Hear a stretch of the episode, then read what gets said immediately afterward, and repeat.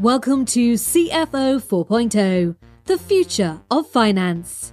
The CFO role is changing rapidly, moving from cost controller to strategic visionary. And with every change comes opportunity. We are here to help you take advantage of this transition, to win at work, drive your career forwards, and lead with confidence. Join Hannah Munro, Managing Director of ITAS, a financial transformation consultancy, as she interviews key experts to give you real world advice and guidance on how to transform your processes, people, and data. Welcome to CFO 4.0, the future of finance.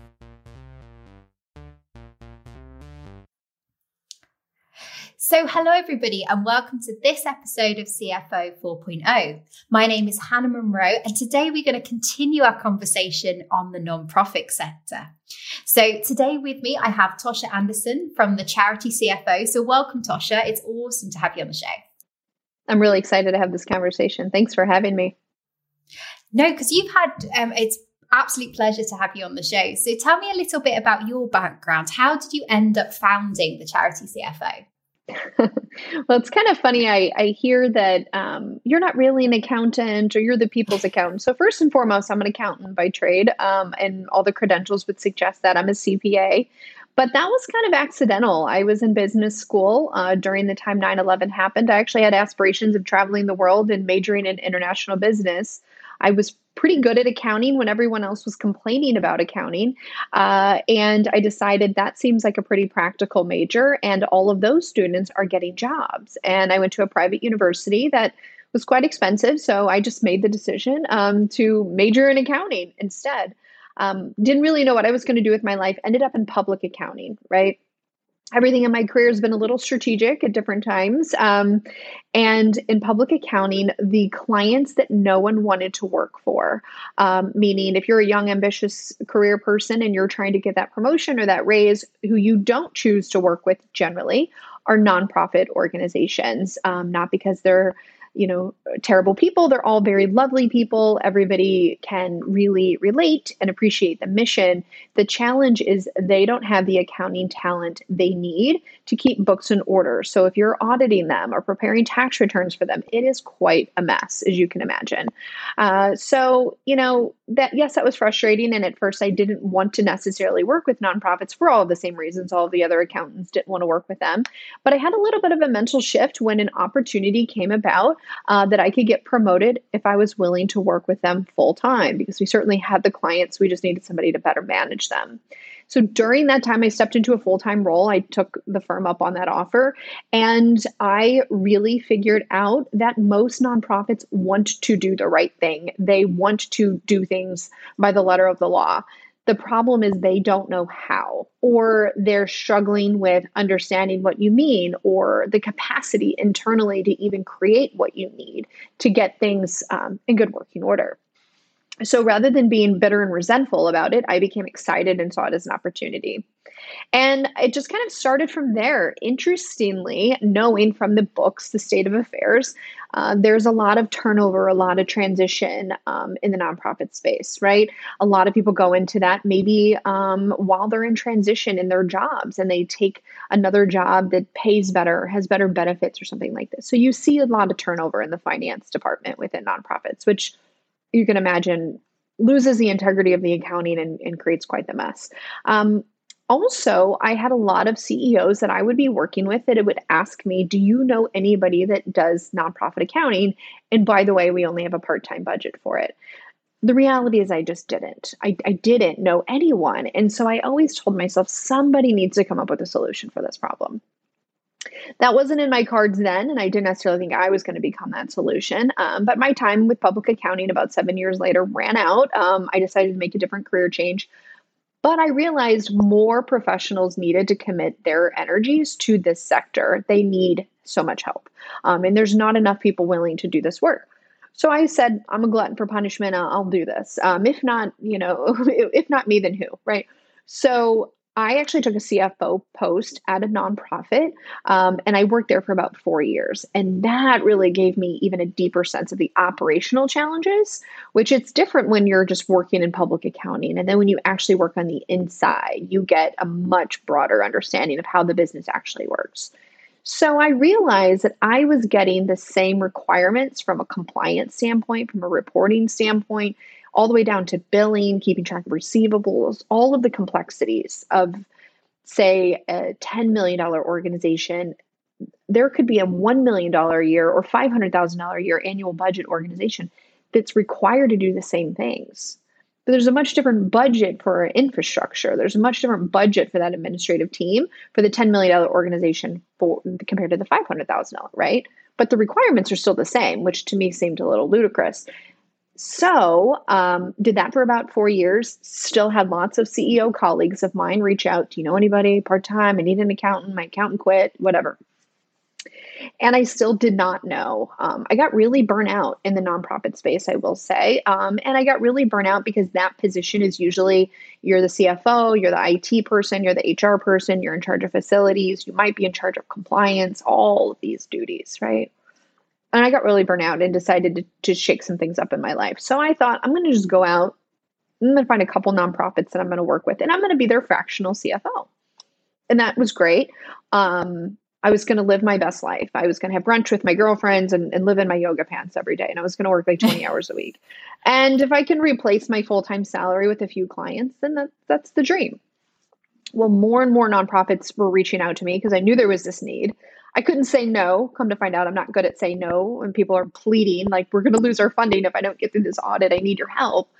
And so um, the brunch and yoga um, during the day was very short lived, a few months.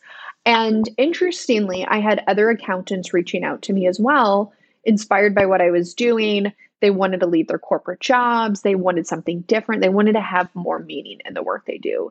And the light bulb kind of went off like, I can't help all of these people there's accountants out there that want to do different work.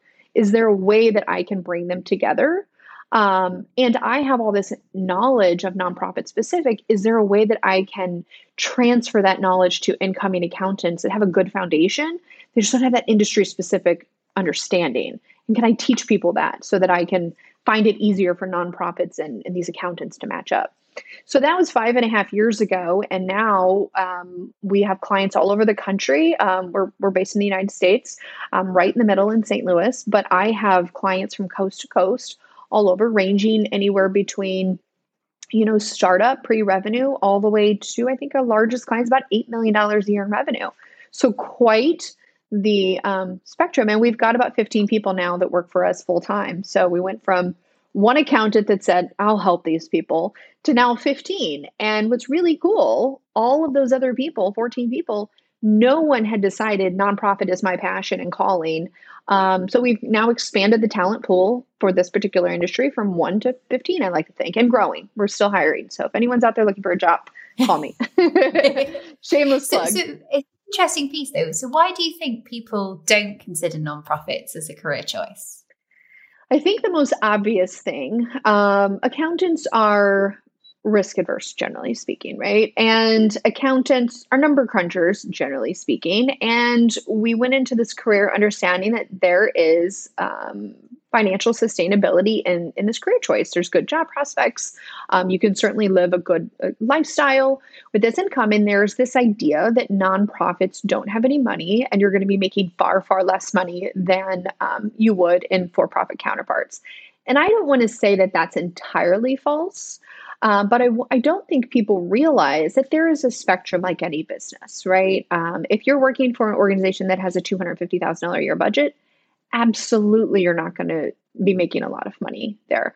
Um, but if you work for some of these really large cultural institutions, um, St. Louis has many art museums, history museums, very well renowned places, very well respected. The CFOs are making a quarter of a million dollars or more a year. So just because it's a nonprofit doesn't mean that you're actually sacrificing on your salary and your benefits. So consider that option. But I think people immediately default to there's not enough money for that and i'm I, I would like to retire at some point in my life so i think that's the number one thing and the number two thing um, not just why accountants choose to not work for a specific nonprofit um, and be their CFO. There's a lot of practicing CPAs out there that might work in a firm or own their own firms. They don't generally want to work with nonprofits either because they have a separate set of rules, um, meaning there's different accounting requirements for nonprofits, different than for profit industries, right? And a lot of people immediately shut down and say, no, we don't work with nonprofits, which is good for my business because we only work with nonprofits. But the reality is, probably, I mean, I haven't done the full math, but I would say 90% of the things are the same. It's that 10% that accountants get tripped up on and decide they don't want to have to learn a new industry or a new practice. So they just dismiss it. Um, but the reality is, just in the United States alone, there's about 1.7 million nonprofits out there, ranging of all different sizes. So there's this huge market of businesses that are have a much greater compliance requirement than for-profit counterparts, um, and just simply not enough people that's willing to understand these things. So learning new skills and, and expertise in subject matter and this idea that they're not going to make any money. So combine those two things. If I'm going to make less money and have to learn more things, that just sounds like a path I'm not willing to go down. But it can be done, and, and we're kind of here to prove that. And there is obviously with those two factors, I'm guessing a bit of a shortage of those that not that have the skills and I guess the willingness to get involved. Um, and mm-hmm. are a lot of your your CFOs that you're working with? Are they coming from accounting backgrounds? Are they coming from other CFO roles and then transitioning into nonprofits? Yeah, that's a great question. I for me that work personally with me, it's been a really interesting mix because we have no one that has worked for a nonprofit as a finance director or CFO type role other than myself. Um, I do have a few people that came from public accounting, so they were kind of figuring out what they want to do with their lives. Um, several of the people that work for me might have worked for financial, like investment banking institutions or things of that nature. Uh, and they just wanted something drastically different. And so they came to us with that side of things, and they just needed to get a good foundation on the nonprofit accounting side. So that's that's for me specifically. Now I will say um, larger than just my firm, but the nonprofit space, most of those CFOs aren't necessarily career um, tenured you know finance directors that have been in that role for 20 years many times uh, you will have individuals that come from healthcare for profit healthcare, even, right? Um, sometimes governmental, but a lot of times large corporate institutions, um, you know, for profit businesses uh, that they might serve in some capacity in their accounting or finance team, they take the post of CFO. So you don't have to grow up in your career um, in nonprofit to necessarily get that type of position. So CFOs, um, whether you work for me or other ways, come from all different backgrounds. And I guess one of the questions, why should people work for nonprofits? So we talked about one some of the reasons they don't. What are some of the, the you know the the exciting things about working with nonprofits? You know, why do you choose to continue to do it five years later? Yeah, I think oh, lots of reasons. Um, for one, the people, uh, you know, and usually I think just about everybody in in life in one capacity or another has had faced some sort of trauma or or know someone close to them that has faced some sort of trauma or they can relate to whether it's health issues or you know infertility to even serving in the military or whatever it could be. I mean just the options are endless. And so when you have that personal connection with with organizations that you're working with it, it just brings a different level of of meaning to the work that you do. So i'm always inspired by um, all the stories i hear and the founders i meet and the passion for which they've decided to leave. Their very lucrative jobs to start this nonprofit um, with no real guarantee for success, um, it's really inspiring for one. And for two, I think that there's a huge gratitude, uh, just a high level of gratitude that we get um, when working with our clients because they will be the first to admit, I don't know any of this accounting stuff. I'm not a financial person. I need you to help get funding, maintain the funding, and keep this place in good working order And I will say that's a huge shift from leaving public accounting, where you are just by default failing or feeling like you're failing um, until maybe sometimes you feel better about that. It's a pretty cutthroat place to be, right?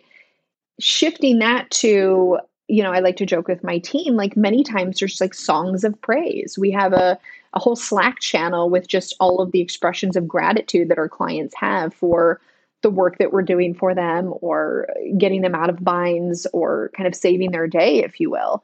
And for that, that's what kind of keeps things going. I will say it has its own separate set of challenges. You have to be very reactive and you're reporting to the CEO and to the board and to funders, and, and you have many bosses, um, if you will, um, in the nonprofit space. But I think the level of appreciation and, and personal connection to the mission makes it worth getting out of bed every day. You're easily reminded on a regular basis why you've chosen to do this. So, if somebody is interested in perhaps exploring a, cl- a career in nonprofit, what would you say they should ask themselves before they do it? So, I think the first thing that they should ask themselves, um, you know, given some of the challenges or barriers for why people don't go into it, you know, where does that fall with you personally? Um, what financial sacrifices or, or minimum level of you know funding, if you will, um, are you willing to accept for your quality of life? And what are you looking for? What missions are you excited about and you would be interested in working with? Um, obviously, first and foremost. I mean, just kind of uh, wrestle with some of that and, and figure out why would you want to work in the nonprofit space. And usually, what I hear um, I'm tired of making rich people richer, or I'm tired of the bureaucratic nonsense, which there's plenty of that in the nonprofit space too, by the way, as you would imagine. Um, or I'm just tired of not feeling appreciated, or um, I need a better work life balance, or something to this effect. Um, that's why a lot of people, I think, start leaning towards that space before just jumping right in, um, maybe something to consider is serving on a board or volunteering with nonprofits to see what does this accounting look like? What does the day-to-day operations look like? Um, who are the people you're going to be working with? And is this something you feel like you want to do um, on an ongoing basis? And so i would certainly be involving myself more into the nonprofit sector to, to decide is this worth taking the leap or not. Um, but I will say, you know, maybe it's because I've been doing it for 15 years. It doesn't seem that much wildly different than any other business. The difference is, I think, nonprofit people are people people, meaning they're relational, they're emotional, they like that people connection. Very much different than many other businesses that business is business, nothing is personal and at the end of the day, we have to do what's right for the business. It's a very different um, approach to how you, so it's more of a leadership style change than it is actually the debits and the credits. It's very similar. It's it's the leadership style, and that was a culture shift for me. You know, growing up in public accounting, um, where business is business, to you know how do you feel about that? I mean i was surrounded by mental health professionals you can imagine. So i'm thinking oh my goodness. At, at first i thought they're going to realize that i'm maybe not what are they they're going to question my sanity or something. Am i going to be completely you know my psychoanalyzed every day? And then i get in there and i realize wow this is a huge culture shift um, and how they approach business and how they um, interact with each other as humans and not just people um, working in it for a job. Yeah, it's different. So I guess the, the skills that you need as a finance leader in some ways are different. That I guess empathy comes more to the fore mm-hmm. and that mm-hmm. those relationship building skills. Are there any others that you you would call out in terms of skills that you need to be a, you know um, you might be able to get away with perhaps in the for profit world, but actually you know that you need to have if you're coming into nonprofit? I would say the thing that I would take for granted working in the for profit space, and, and I often talk about this, um, that in the for profit space, generally people understand their numbers. So think about this. If you're a marketing exec, you know your numbers. If you're a salesperson, you better know your numbers, right?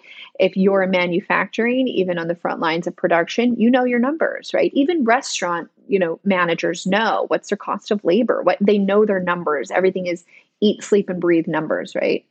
Um, the nonprofit space tends to, I don't know numbers. Numbers isn't my background. I'm not even pretending to know numbers. I'm not here to get rich. So I'm not micromanaging these numbers and you are the accountant. I like to joke I'm the voice of reason, or the you know somebody's got to rein this in. The adult in the room. yes, like okay, y'all, we need to make sure we have enough money coming in to pay salary. So, um, I think that's a different shift, and uh, as going from the for-profit world where everyone understands and respects the numbers to the nonprofit world where you have to relay information that as soon as you show something with a dollar sign, or as soon as you start speaking about numbers, you can just see people's face just kind of glaze over like, what are we talking about? And why are we having this conversation? And to be able to articulate it in a way that, for one, is easily understood. Um, for two, that's at least engaging enough that that people have determined these are red flags or these are action items we need to take. Um, and you have to be really creative, not just about the presentation, but um, you know how to solve problems in the business operationally. Um, it's a very lean, mean machine. You're not going to have an accounting team of 20 people to help you, and you're not going to have a designated IT team. You're you're oftentimes figuring it out on your own. And I did all of the accounting completely by myself. Um, we had 82 employees, and I was a single only person that did all the back office stuff. And I had to figure out a way how do I make credit card reconcil- reconciliations as easy as possible? How do I reconcile banks as easy as possible? How can I get this billing um, to bill for revenue out the door as quickly as possible and accurate? And you have to start thinking about processes and efficiency um, in a way that I think is different. And I talk about accounting that I think there's two different types of accountants. One is a transactional routine, get the work done, the, the, the worker bee, if you will. And that's frankly like 80% of accounting let's be honest maybe more i don't know. Um, and we need people like that you know but everyone assumes that every accountant is really good at the details really good at the routine. The reality is if you would put me in a job like that i would be bored to tears which i'm sure many of the people listening to this would agree cfos aren't generally that type of account. they're the creative person they're the um, you know problem solve strategy thought leader right and that's where all of that creativity and problem solving comes into play. So you have to be really good at that and you have to be able to speak to people because we're in a relational, people focused industry. Um, and relationships and connections important to them. Um, so they have to feel like they can talk to you. Which isn't no, always easy for us accountants. No, and I love that. And I think it's always fascinating that people, sometimes people's outside of finance, their perception of what that CFO role is very numbers driven.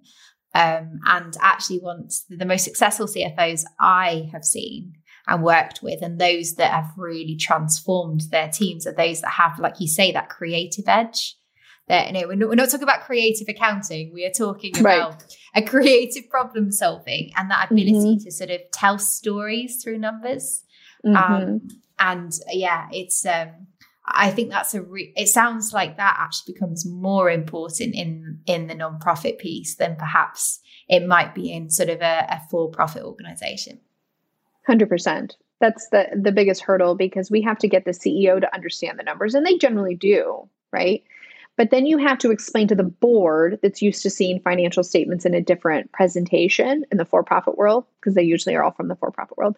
You have to then, you know, translate that to them in a way that makes sense to them. And then you have to translate that to the funders in the way that they want things to be shown. Um, so there's this constant translation and creativity on how you get people to understand the impact of what they're doing or, or what the organization's doing. And um, without the ability to effectively communicate um, and being creative about that is is going to be really difficult for somebody in that role. Absolutely, and I guess it's also thinking about the the other type, the other stakeholders within the business. So you mentioned obviously the board of trustees that may or may not have a business background or a for profit background, um, and I guess also working across the wider organization because you're working I'm assuming in a lot of these for profits, and certainly from the ones that I've worked with, with a lot of volunteers, especially for, you know, for the non, I would say, strategic roles sometimes.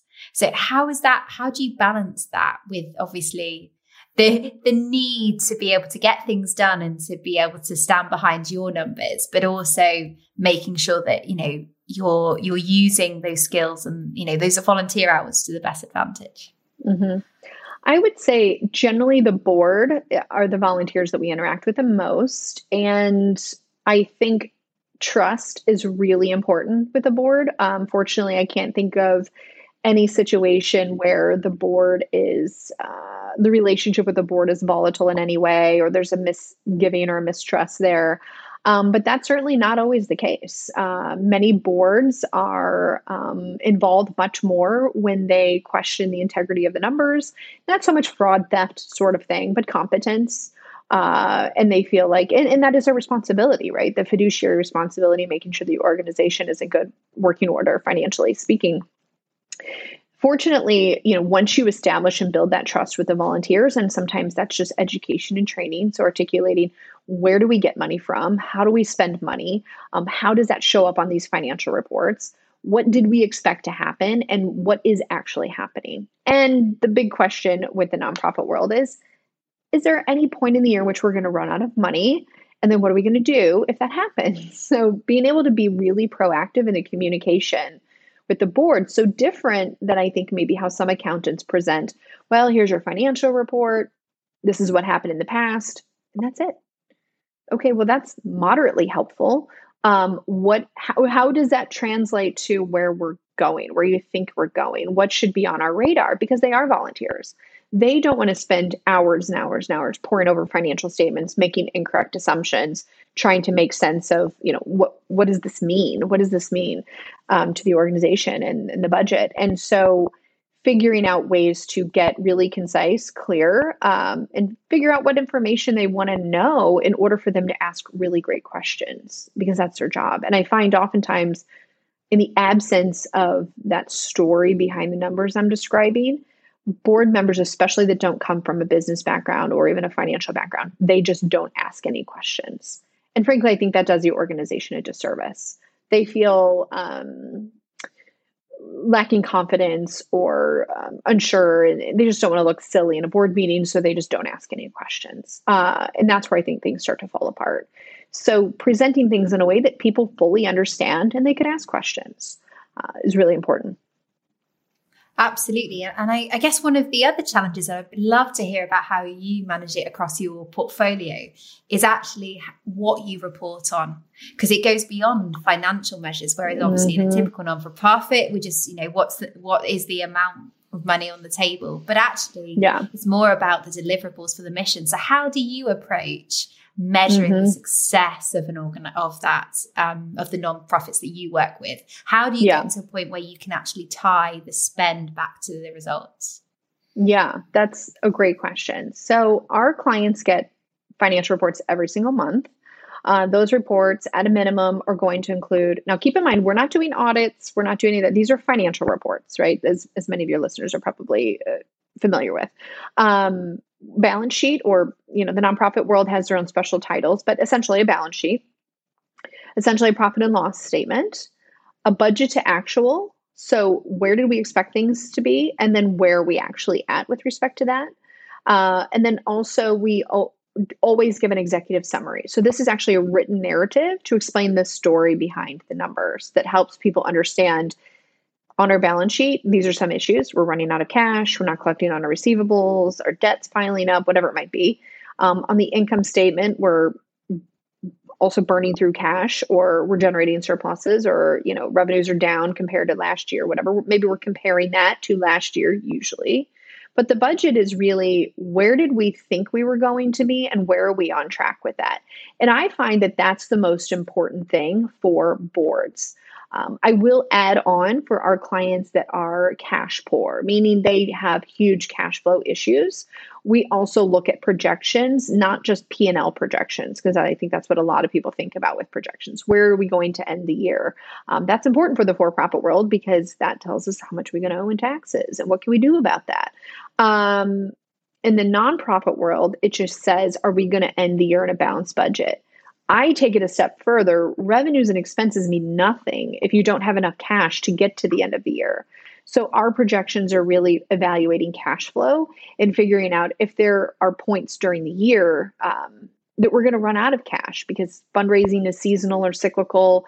Um, there might be periods of time, especially our education uh, nonprofits, where school is closed during the summer, so we don't get any money coming in, um, and those sort of things. So those are the kind of reports that we're giving to our board on a pretty, pretty regular basis. The most common question is, how's the budget? not you know how are you preparing the budget? That's not what they're meaning. They want to know um, what are we doing? How are we performing in relation to the budget? Generally what we've done last year in many cases sometimes irrelevant. That's that's the past. We can't do anything about that. Um, and even on a profit and loss that might look okay but really we're having benchmarks and we're measuring ourselves to that benchmark um, every single month and those are the questions that most of our boards you know, structure their inquiries about. Raise your game with Sage Intacct. Bring down your close time by up to 79%. Use agile real time reporting for instant visibility. Land an average ROI of 250%. With the heavyweight cloud software rated number one for customer satisfaction. Finance that packs a punch. Find out more from ITAS, the UK Sage Intacct Partner of the Year, at itassolutions.co.uk. And how involved do you get in the non financial KPIs as a CFO? So, measuring the impact of the organization? Yeah. Well, I like to say that everything really goes back to the numbers, um, but that's just me being an accountant.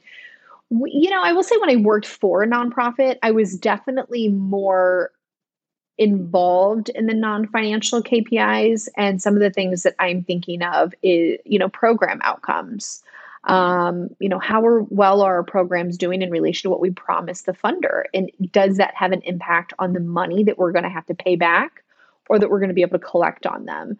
So that was certainly more of what i've done in the past. Um, little less so removed as we're in a contractor role that's really more in-house for the program directors of organizations to manage.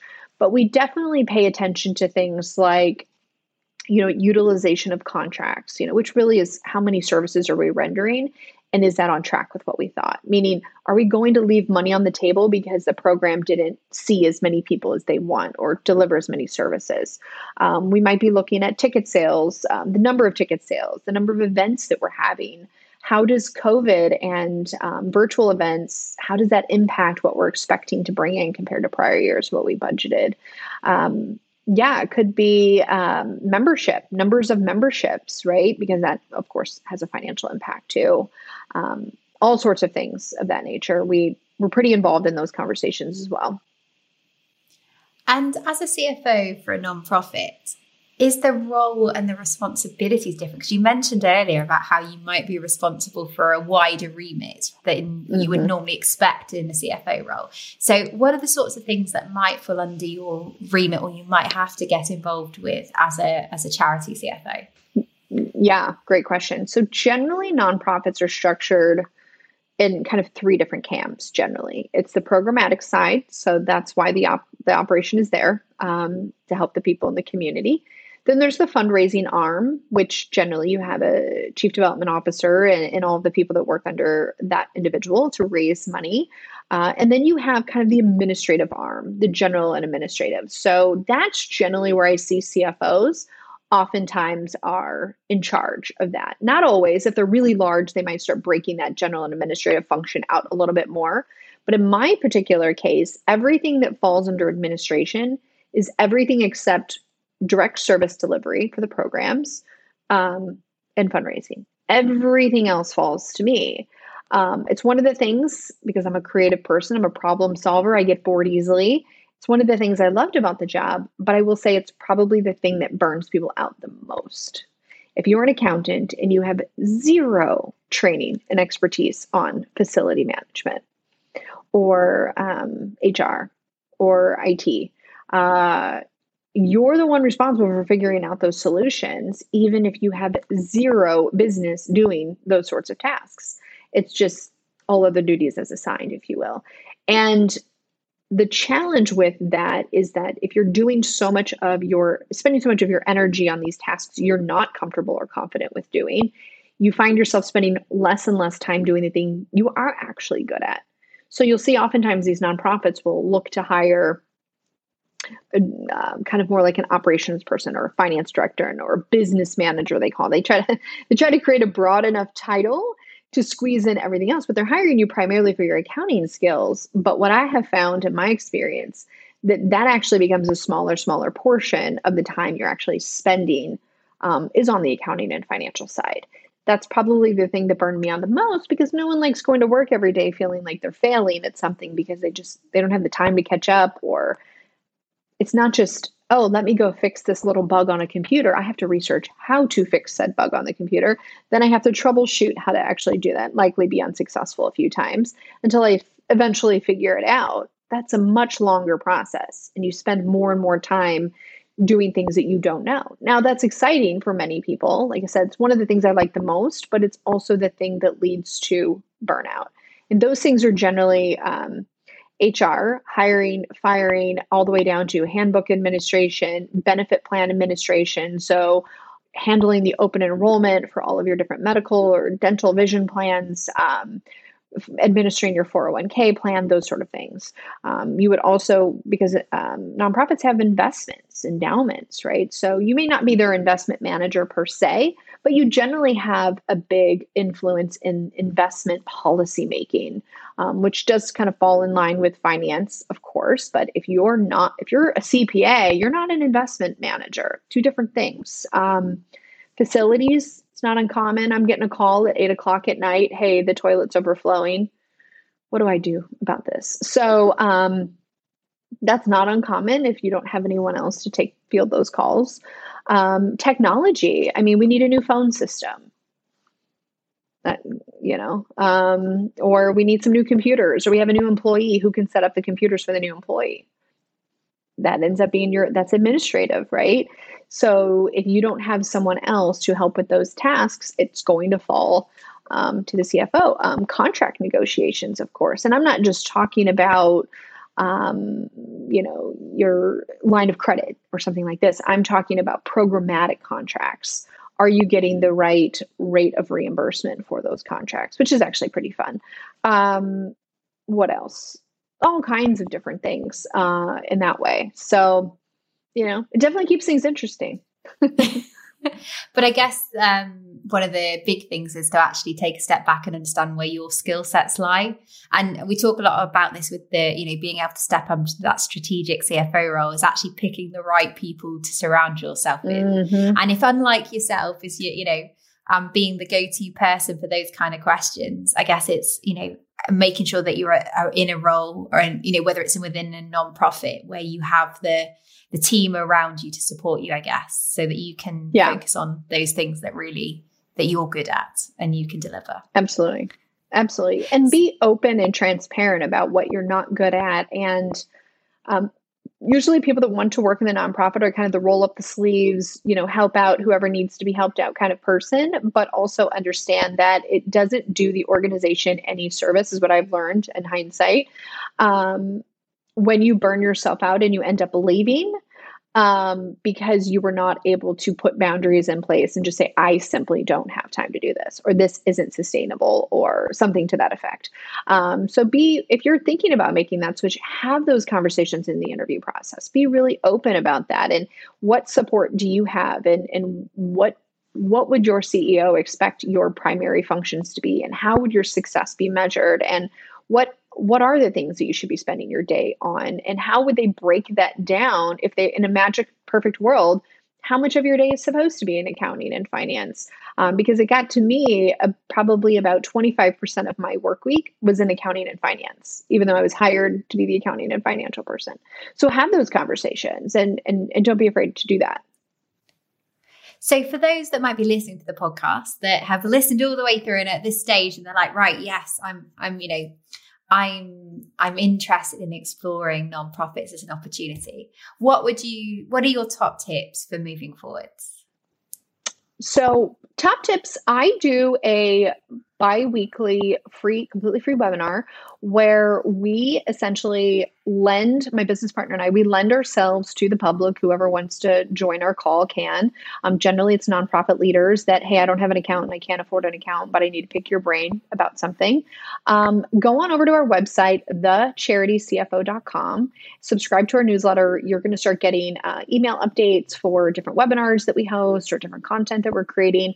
And really what our goal is to try to transfer as much um, you know experience and knowledge that we've collected over the years in a way that's helpful for um, other people to get up to speed. And you'll start hearing some of the common um, concerns issues struggles that that nonprofit leaders are, are facing.